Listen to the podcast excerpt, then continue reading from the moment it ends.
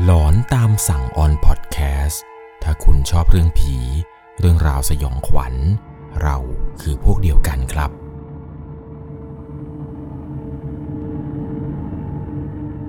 สวัสดีครับทุกๆคนครับ ขอต้อนรับเข้าสู่ช่วงหลอนตามสั่ง อยู่กับผมครับ 11LC เรื่องราวความสยองขวัญในวันนี้ที่ผมจะเล่าให้กับทุกคนได้รับชมแล้วก็รับฟังกันใน EP นี้นั้น เป็นประสบการณ์ของผู้ฟังทางบ้านท่านหนึ่งครับ เกี่ยวกับการไปทำร่วมกตันยูต้องบอกเลยครับว่าการอาสาไปทำอะไรแบบนี้เนี่ยต้องยอมรับจริง ๆนะครับ ว่าเป็นการทำเพื่อสังคม แต่ใครจะไปรู้ล่ะครับว่า เขาจะต้องแลกกับอะไรบ้าง กับสิ่งที่เขาต้องพบเจอ เรื่องราวความสยองขวัญในวันนี้ครับ จะต้องใช้วิจารณญาณในการรับชมรับฟังกันให้ดีๆ โดยเรื่องราวในวันนี้ครับ เป็นประสบการณ์ของผู้ฟังทางบ้านท่านหนึ่ง เขานั้นชื่อว่าคุณหนุ่ยครับ ตอนนี้เนี่ยคุณหนุ่ยอายุ 44 ปีแล้ว เหตุการณ์เนี่ยมันเกิดขึ้นตอนสมัยที่เขานั้นทำร่วมกตันยูอายุตอนนั้นที่เริ่มเนี่ยประมาณ 18-19 ปี ช่วงนั้นเนี่ยเขาเรียนอยู่ปวชปีหนึ่งซึ่งมันก็มีพี่ปวชปี 3 ครับ แกเนี่ยชื่อว่าพี่เบี้ยว พี่เบี้ยวเนี่ยมาชวนให้เขานั้นมาทำอาสาร่วมกตันยูเพราะพี่แกเนี่ยมองเห็นครับว่าเขานั้นขับรถเร็ว ขับเร็วนี้คือไม่ได้เร็วอย่างเดียวด้วยนะครับ คุณหนุ่ยเองเนี่ยแกขับเร็ว แล้วก็รู้สึกว่าการขับเร็วของเขาเนี่ยอย่างน้อยๆมันก็ช่วยให้ผู้บาดเจ็บที่เกิดอุบัติเหตุนั่นแหละครับ จากจุดเกิดเหตุเนี่ยไปถึงโรงพยาบาลได้ปลอดภัยหรือได้ไวขึ้น พี่เบี้ยวเนี่ยมองเห็นตรงนี้ครับว่าคุณหนุ่ยเนี่ยพอจะมีความสามารถในตรงนี้ ก็เลยอยากจะให้คุณหนุ่ยนั้น มาทำร่วมกับตันยูด้วยกัน เขาเองก็เลยบอกกับรุ่นพี่คนนี้ไปครับว่าพี่บอกตามตรงเลยผมไม่ค่อยกล้าเท่าไหร่ แต่ผมก็อยากจะลองทำดู เขานั้นก็บอกกับรุ่นพี่คนนี้ไปครับว่าพี่ แต่ว่าผมขอลองวิ่งสักหนึ่งคืนก่อนได้ไหม แกก็บอกว่าได้ คืนนี้เองมาเลย เดี๋ยวมาเจอกับพี่ตรงนี้นะ หลังจากนั้นก็นัดแนะกันครับว่าจะไปเจอกันตรงไหน เวลาเท่าไหร่ พอถึงเวลาที่กำหนดครับ คุณหนุ่ยเองเนี่ยแกก็เดินทางไปยังสถานที่ที่นัดกับพี่เบี้ยวเอาไว้ ไปถึงตอนนั้นเนี่ยก็ไปเจอพี่คนนี้เลยครับพี่เบี้ยว แล้วก็เพื่อนของแกครับคนหนึ่ง เพื่อนของพี่เบี้ยวคนนี้เนี่ยแกเล่าให้ฟังครับว่าแกทำมาประมาณ 6-7 ปีแล้ว และเขาจะเลิกทำแล้วครับ พอดีพี่คนนี้ที่เป็นเพื่อนพี่เบี้ยวเนี่ยจะมอบเสื้อให้กับเขาด้วย รุ่นพี่คนนี้เขาบอกว่า ไอ้น้อง พี่เนี่ยทำร่วมมานานแล้ว เก็บศพก็เยอะ แล้วมีอาร์มสองอันเนี่ยสองแผ่นเนี่ยที่ติดอยู่ตรงเสื้อพี่นี่แหละ เป็นของแท้เลยนะ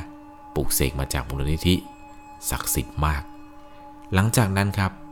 รุ่นพี่เนี่ยแกก็มอบเสื้อตัวนี้นี่แหละครับ ให้กับคุณหนุ่ยเนี่ยเอาไว้ใส่ทำงาน ตอนนั้นเนี่ยเขาดีใจมากครับ ที่ได้เสื้อมาจากรุ่นพี่คนนี้ เพราะว่าเสื้อตัวนี้เนี่ย มันผ่านทั้งอุบัติเหตุเล็กๆ ยันเคสหนักดักรุ่นพี่คนนี้เขาเล่าให้ฟังครับว่าเสื้อตัวนี้เนี่ยเขาใส่มาตลอด 6-7 ปีเลย แต่ไม่ใช่มีตัวเดียวนะครับ ต้องใส่ซ้ำอะไร แกเนี่ยมีหลายตัวครับ แต่เพียงแต่ว่าเสื้อตัวนี้เนี่ยอยู่กับแกมานานสุด แล้วแกก็อยากจะมอบให้กับรุ่นน้องที่มีจิตใจอยากจะมาช่วยเหลือสังคม แกก็ได้มอบเสื้อตัวนี้นี่แหละครับให้กับคุณหนุ่ยคุณหนุ่ยเนี่ยแกก็รับมาครับ และแกก็ดีใจมาก ที่ได้เสื้อของรุ่นพี่คนนี้มา ซึ่งมันมาจากคนเก่าคนแก่ ดูแล้วน่าจะขลัง คืนนั้นเนี่ยจำได้เลยว่าเป็นคืนแรกที่ออกวิ่งครับค่ำคืนนี้เนี่ยมีคุณหนุ่ย มีรุ่นพี่ปวชปี3ก็คือพี่เบี้ยวนี่แหละ แล้วก็เพื่อนของคุณหนุ่ยหนึ่งคน แล้วก็เพื่อนของพี่เบี้ยวครับที่ให้เสื้อเขามา รวมกันเป็น 4 คน ในค่ำคืนนี้เนี่ยการออกวิ่งครั้งแรกในชีวิตเขานั้น ก็ได้เจอกับเหตุเลยครับ มีเหตุเข้ามาให้เขานั้นต้องไปช่วยเหลือคน อุบัติเหตุในครั้งนี้ที่เข้ามานั้นเป็นรถพลิกคว่ำครับ มีผู้เสียชีวิตติดอยู่ภายในรถ พี่เบี้ยวเนี่ยก็บอกให้เขานั้นเองลองวิ่งดูเลย คืนนี้เนี่ยพี่เบี้ยวลองให้เขาได้ขับรถครับ จากศูนย์บัญชาการไปยังที่เกิดเหตุ เขาเองเนี่ยก็ตั้งหน้าตั้งตาขับไปยังที่เกิดเหตุทันที ขับไปถึงเนี่ยใช้เวลาค่อนข้างที่จะไม่นานครับ พี่เบี้ยวเนี่ยออกปากชมเลยว่าเออ นี่ขนาดคืนแรกเองยังทำได้ขนาดนี้ พี่ว่าคืนต่อไปเนี่ยเองทำได้ดีกว่านี้แน่นอน แต่พอไปถึงยังที่เกิดเหตุครับ ตัวของเขาแล้วก็เพื่อนเนี่ยยังไม่ใช่อาสากู้ภัยแบบเต็มตัวครับ เลยยังไม่สามารถเข้าไปยังจุดเกิดเหตุได้ทำได้เพียงแต่จอดรถดูสถานการณ์รอบๆครับ ดูท่าทีรอบๆอยู่บริเวณนั้น ว่ารุ่นพี่เขาทำอะไรกัน ก็ชะเง้อชะแงดูไปครับว่าเออรุ่นพี่กำลังงัดรถเว้ยกำลังเอาอุปกรณ์ตัดถ่างมาทำอะไรสักอย่างหนึ่งเพื่อให้ผู้บาดเจ็บเนี่ยออกมาจากรถได้ เขาก็ยืนมองอยู่กับเพื่อนอยู่ไกลๆนั่นแหละครับ ไม่กล้าเข้าไป กลัวว่าไปทำทะเลทะล่าเขาจะจับได้ครับว่าไม่ใช่อาสากู้ภัยตัวจริง เพียงแต่ว่ามาลองดูเฉยๆ ตอนนั้นเนี่ยก็เลยไม่กล้าเข้าไปที่เกิดเหตุ รู้แต่ว่ามีผู้เสียชีวิตครับ เขาเองเนี่ยก็นึกสงสารมากครับ ที่ต้องมาเห็นอะไรแบบนี้ ในบรรยากาศตอนนั้นเนี่ยมันมีทั้งคนเสียใจ มีทั้งคนโศกเศร้าอะไรต่างๆญาผู้เสียชีวิตเนี่ยต่างก็ร้องห่มร้องไห้ กับการจากไปของคนใกล้ชิด เขานั้นเนี่ยยืนมองแล้วก็คิดพิจารณาไปหลายเรื่องมากครับในค่ำคืนนั้นจนกระทั่งในคืนนั้นเนี่ยวิ่งเสร็จก็กลับบ้านครับพอกลับมาถึงบ้านเนี่ยมันมีอะไรที่แปลกอยู่อย่างหนึ่งกลับมาถึงเนี่ย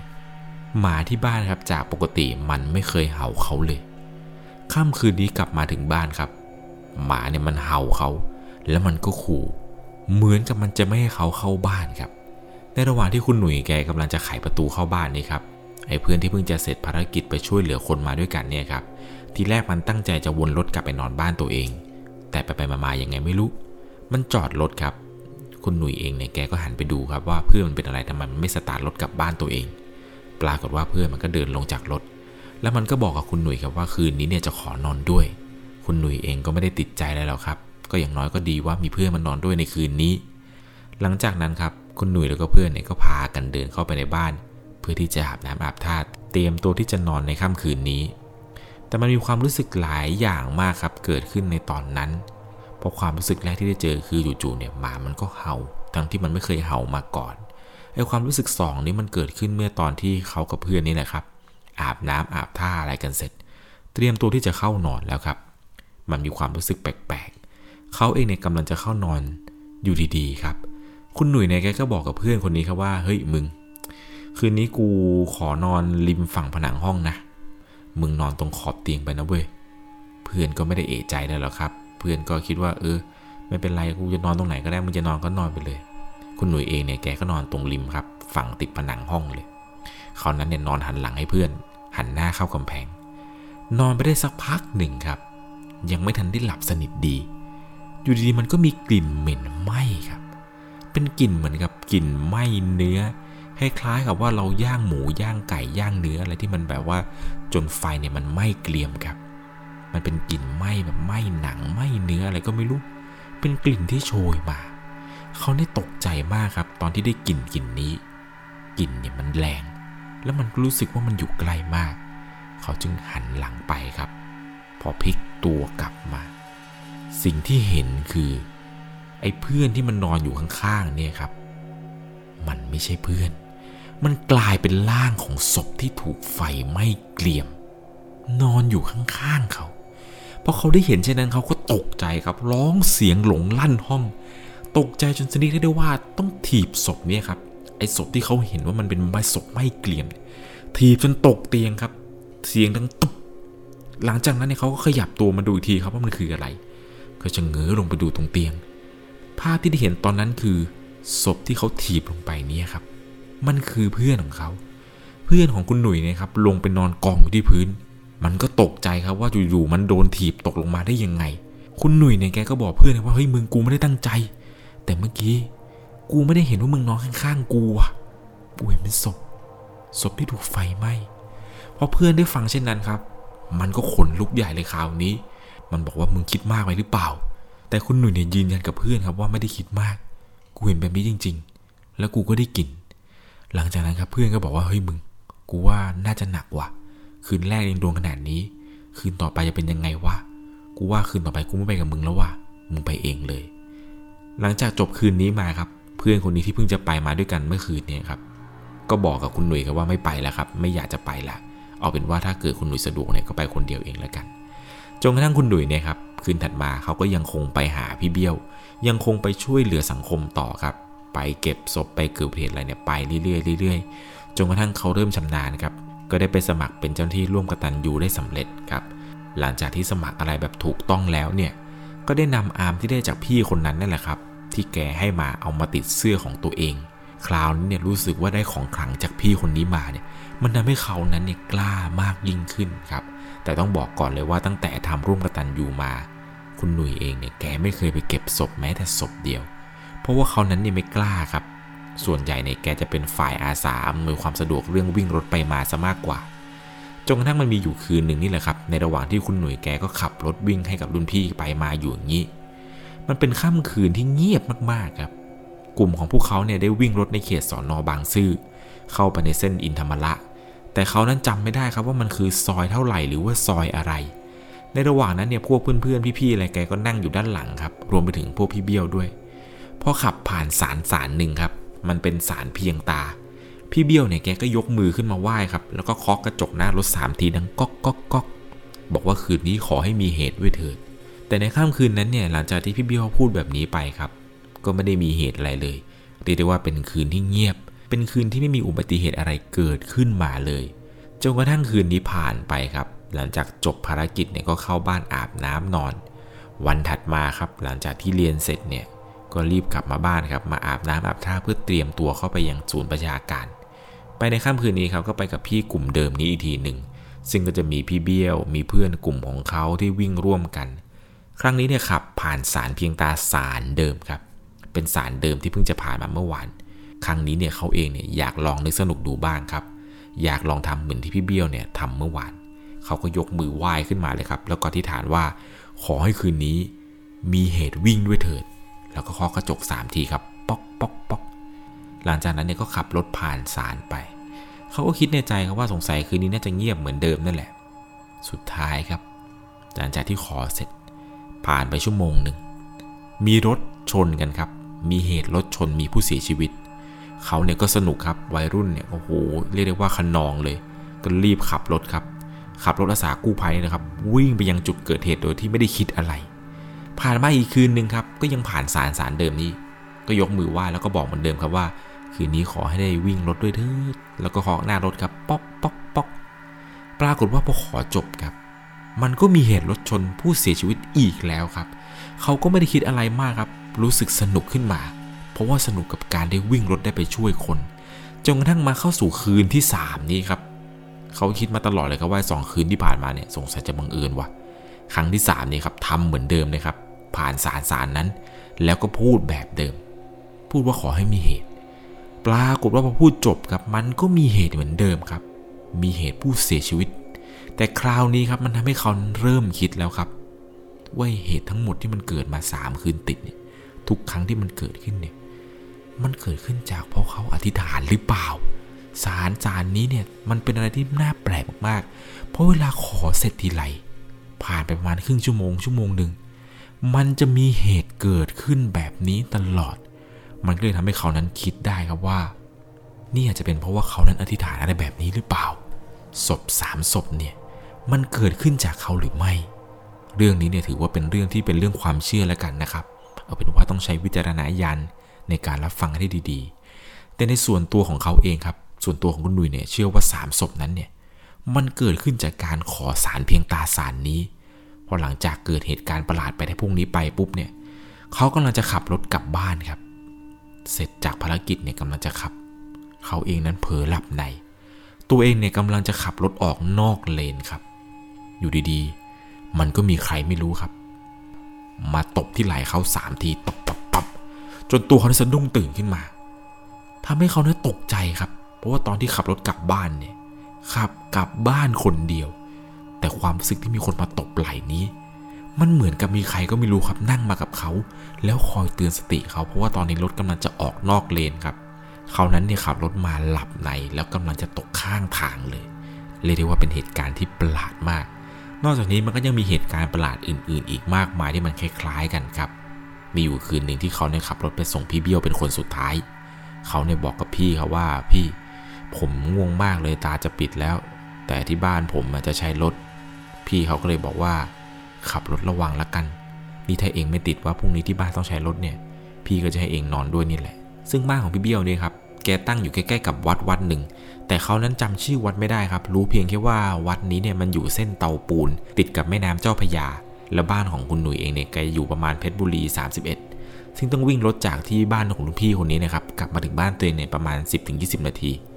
ช่วงนั้นเนี่ยเป็นช่วงที่เขาเองเนี่ยขับพ้นวัดมาแล้วครับ ขับพ้นตัววัดมาแล้วในรถของเขาเนี่ยมันจะมีกล่องดนตรีอยู่กล่องหนึ่งเป็นกล่องที่ไขลานครับ เป็นที่ว่าเวลาไขลานแล้วมันจะมีเสียงดนตรีตึ้งตึ้งตึ้งตึ้งเป็น MIDI tone อะไรเนี่ยครับปรากฏว่าพอขับรถพ้นตัววัดออกมา อยู่ดีๆกล่องดนตรีนี้มันก็ดังขึ้นมาเอง โดยที่ไม่มีใครไขลานครับ มันดังมาตลอดทางจนมันถึงบ้าน แล้วนอกจากนี้มันยังมีเหตุการณ์สุดท้ายที่เขานั้นเจอคือ หลังจากที่กลับมาจากวิ่งครับ มาถึงบ้านตอนประมาณ6โมงเช้าเขาเนี่ยได้ถอดชุดร่วมกตันยูแขวนไปที่ปลายเท้าตัวเองนั่นแหละครับ ตรงปลายเตียง พอแขวนเสร็จปุ๊บเนี่ยก็ล้มตัวลงนอน ปรากฏว่าตอนนอน มันก็มีบางสิ่งทำให้เขานั้นต้องลืมตามมามองที่ชุดร่วมกตันยูเพราะว่าจู่ๆเขาก็ได้ยินเสียงกอกๆแก๊กๆครับ ดังมาจากปลายเท้าพอลืมตาขึ้นมาก็ได้เห็นครับว่า มันมีร่างร่างหนึ่ง ตัวเนี่ยดำสนิทเลยครับดำทมินเลย รูปร่างคือมีหัวมีแขนมีขา อยู่ในชุดร่วมกระตันอยู่ ที่เขาเพิ่งแขวนไว้เมื่อสักครู่นี้ครับ ร่างร่างนี้เนี่ยกำลังสวมเสื้อของเขา แล้วดวงตาของมันเนี่ยก็แดงกล่ำเลยครับ มันจ้องมาหาเขา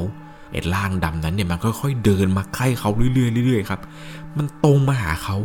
ซึ่งในตอนนั้นเนี่ยเขาไม่สามารถขยับตัวได้เลย เขาคิดในใจครับว่านี่คือผีอำหรือเปล่าวะทำไมร่างที่เราเห็นเนี่ยมันถึงได้เหมือนจริงขนาดนี้ หลังจากนั้นครับร่างนี้ที่เขาเห็นเนี่ยมันค่อยๆเดินมาใกล้ๆอยู่ข้างตัวเขา แล้วร่างนี้มันก็ค่อยๆเอียงตัวลงมาจนกระทั่ง มันมาขนาบตัวเขาไว้ครับ แล้วก็อยู่ชิดเขามาก เขานั้นทำอะไรไม่ได้เลยครับ เวลานั้นเนี่ยเห็นแต่ตาสีแดงกำของมัน เหมือนมันบ่งบอกว่ากำลังโกรธ ผ่านไปสักพัก ไอ้ร่างดำทมินนี้มันก็หายไป เขานั้นเนี่ยก็ขยับตัวได้ครับ หลังจากนั้นเขาก็เลยรู้ว่า สาเหตุที่มันเกิดเรื่องอะไรแบบนี้ขึ้น มันอาจจะเกิดจากที่เขานั้นเอาเสื้อร่วมกระตันยูเนี่ยไปแขวนไว้ตรงปลายเท้า แล้วเท้าของเขาเนี่ยชี้ไปตรงเสื้อ แต่มันก็ทำให้เขานั้นสงสัยครับว่า แล้ววิญญาณนะวิญญาณที่สวมเสื้อนี้แล้วเดินมา เป็นวิญญาณของใคร เพราะเขาไม่เคยลงไปเก็บศพเลยแม้แต่ศพเดียวจนกระทั่ง มันทำให้เขานึกถึงกับามของพี่คนหนึ่งครับ ที่เขาให้มาพอนึกได้เช่นนั้นครับว่าอ๋อเสื้อของเรา มันมีอาร์มของรุ่นพี่ที่เป็นเพื่อนของพี่เบี้ยว ติดอยู่ ซึ่งอาร์มอาร์มนี้เนี่ย รุ่นพี่เขาใส่เก็บศพมาไม่รู้กี่ศพพอกี่ศพแล้วพอเขานึกได้ครับก็รีบลุกออกจากเตียง แล้วเอาเสื้อมูลนิธิของตัวเองเนี่ยครับ ไปแขวนเก็บไว้ในตู้อย่างดี แล้วไม่เอาชุดนี้ออกมาใส่เลยครับ ราะเขาเองเนี่ยมีชุดทำงานอยู่ 2 ชุดครับหนึ่งใน 2 ชุดนี้คือชุดที่แปะอาร์มของเพื่อนพี่บิวเอาไว้ ไอชุดนี้เนี่ยเขาเก็บเข้าตู้ไปเลยครับ ไม่เอาออกมาเลย หลังจากเกิดเหตุการณ์นั้นผ่านมาครับ มีอยู่วันหนึ่ง เพื่อนของเขาคนหนึ่งนี่นะครับ มาบอกกับเขาว่า นุย้ย กูขอยืมเสื้อร่วมมึงหน่อยได้ปะวะ พอดีกูยังซักไม่แห้งเลยว่ะ เขาเองก็บอกว่าเออได้เดี๋ยวกูมี 2 ตัวเดี๋ยวกูเอาให้ เขาเลยตัดสินใจครับไปเอาเสื้อตัวที่เกิดเรื่องวันก่อนนู้นนั่นแหละครับ ที่เสื้อที่ว่าแปะอาร์มของรุ่นพี่เอาไว้เนี่ย เอาเสื้อตัวนั้นครับ เอาไปเพื่อนมันใส่ คืนนั้นเนี่ยเขาเลิกวิ่งร่วมอะไรกันเสร็จปุ๊บครับ เพราะเนื่องจากว่าเดี๋ยวพรุ่งนี้เช้าต้องมีเรียน เขาก็เลยบอกเพื่อนเขาว่าเฮ้ยมึงกูขอเสื้อคืนนะเดี๋ยวคืนนี้กูจะกลับไวไอ้เพื่อนคนนี้บอกไม่เป็นไรมึงไอ้หนูไม่เป็นไรเดี๋ยวกูไปซักให้พรุ่งนี้ไปเจอกันที่โรงเรียนเดี๋ยวกูไปคืนที่โรงเรียนเลย หลังจากนั้นครับคุณหนุ่ยเองแกก็กลับบ้านครับไม่ได้เอาเสื้อกลับไป เพื่อนเนี่ยเอาเสื้อไปไปซักจะไปซักให้แล้วเดี๋ยวพรุ่งนี้จะไปที่โรงเรียน ปรากฏว่าพอเช้ามาครับ สภาพของเพื่อนเนี่ย คือมันบอกว่ามันไม่ได้นอนทั้งคืนครับ มันบอกว่าทั้งคืนที่ผ่านมา มันไม่ได้นอนเลย เขาก็ไม่ได้ถามหรอกนะว่ามันเกิดอะไรขึ้นครับ หลังจากที่เขาได้เสื้อคืนมา มันก็บอกกับเขาว่าเสื้อมึงนี่แม่งโคตรเฮี้ยนเลยว่ะ เล่นกับกูไม่ได้นอนเลย คุณหนุ่ยเองแกแกพอจะรู้ครับว่าเพื่อนเนี่ยไปเจออะไรมา ปัจจุบันครับคุณหนุ่ยบอกว่าแกเสียดายมากครับที่เสื้อตัวนี้เนี่ยมันหายไปแล้ว เนื่องจากว่าเขานั้นย้ายบ้าน และมันก็จะมีพวกกล่องบริจาคเสื้อนี่แหละครับ สงสัยว่าแม่เนี่ยน่าจะเก็บเสื้อเนี่ยใส่กับกล่องบริจาค ไม่รู้แล้วครับว่าเสื้อตอนนี้เนี่ยไปอยู่ที่ไหนแล้ว เป็นเสื้อมูลนิธิร่วมกตันยูชุดหนึ่งครับจะมีอาร์มเก่าๆ2อันเนี่ยแปะอยู่ ไม่แน่นะครับว่าเสื้อตัวนี้เนี่ยอาจจะอยู่กับพี่อาสากู้ภัยคนไหนสักคนใดคนหนึ่งอยู่ ก็เป็นไปได้นะครับเรียกได้ว่าประสบการณ์ความสยองขวัญในครั้งนี้ที่คุณหนุ่ยแกไปเจอมาเนี่ยเป็นอะไรที่สยองมากๆ ขนาดว่าตัวเขาเองไม่เคยไปเก็บศพของผู้เสียชีวิตแม้แต่ศพเดียว ยังเจอเรื่องอะไรหลอนๆแบบนี้ ลองคิดดูนะครับว่าถ้าเขาไปเก็บศพ หรือได้ไปเห็นศพที่แบบว่าหน้าเละๆอะไรแบบนี้เนี่ย เขานั้นจะกลัวขนาดไหน เรียกได้ว่าเป็นประสบการณ์ที่สยองขวัญไม่น้อยเลยแหละครับ ผมเชื่อว่าพี่กู้ภัยหลายคนครับ มักจะมีเหตุการณ์อะไรแปลกๆเนี่ย เกิดขึ้นตลอดอย่างแน่นอน เอาเป็นว่าพี่อาสากู้ภัยท่านไหนครับ ที่เกิดเหตุการณ์อะไรแปลกๆหรือมีเรื่องราวความสงขวัญอะไรแปลกๆเนี่ยอยากจะมาแชร์อยากจะมาเล่านะครับ สามารถส่งมาที่ Facebook Fanpage 1LC เซิร์ชไปเลยครับว่า N U E N G L C ใน Facebook นะครับ หรือว่าใน Instagram ส่วนตัวผมก็ได้ เดี๋ยวเรื่องไหนน่าสนใจเนี่ยผมจะมาเล่าให้กับทุกคนได้รับฟังกัน เหมือนกับเรื่องราวของคุณหนุ่ยนี้แหละครับ เอาเป็นว่าใครเจออะไรแปลกๆก็ส่งมาได้นะครับ ไม่ว่าจะเป็นเรื่องเกี่ยวกับการโดนทำของนู่นนี่นั่นอะไรยังไง ส่งมาได้ครับ ผมรออ่านเรื่องราวของคุณอยู่สำหรับในค่ำคืนนี้ครับก่อนจากกันไปถ้าคุณชอบเรื่องผี เรื่องราวสยองขวัญ เราคือพวกเดียวกันครับสำหรับใน EP นี้ก็ขอทุกคนนั้นนอนหลับฝันดี สวัสดีครับสามารถรับชมเรื่องราวหลอนๆเพิ่มเติม ได้ที่ YouTube Channel 1 LC ยังมีเรื่องราวหลอนๆที่เกิดขึ้นในบ้านเรา รอให้คุณนั้นได้รับชมอยู่นะครับ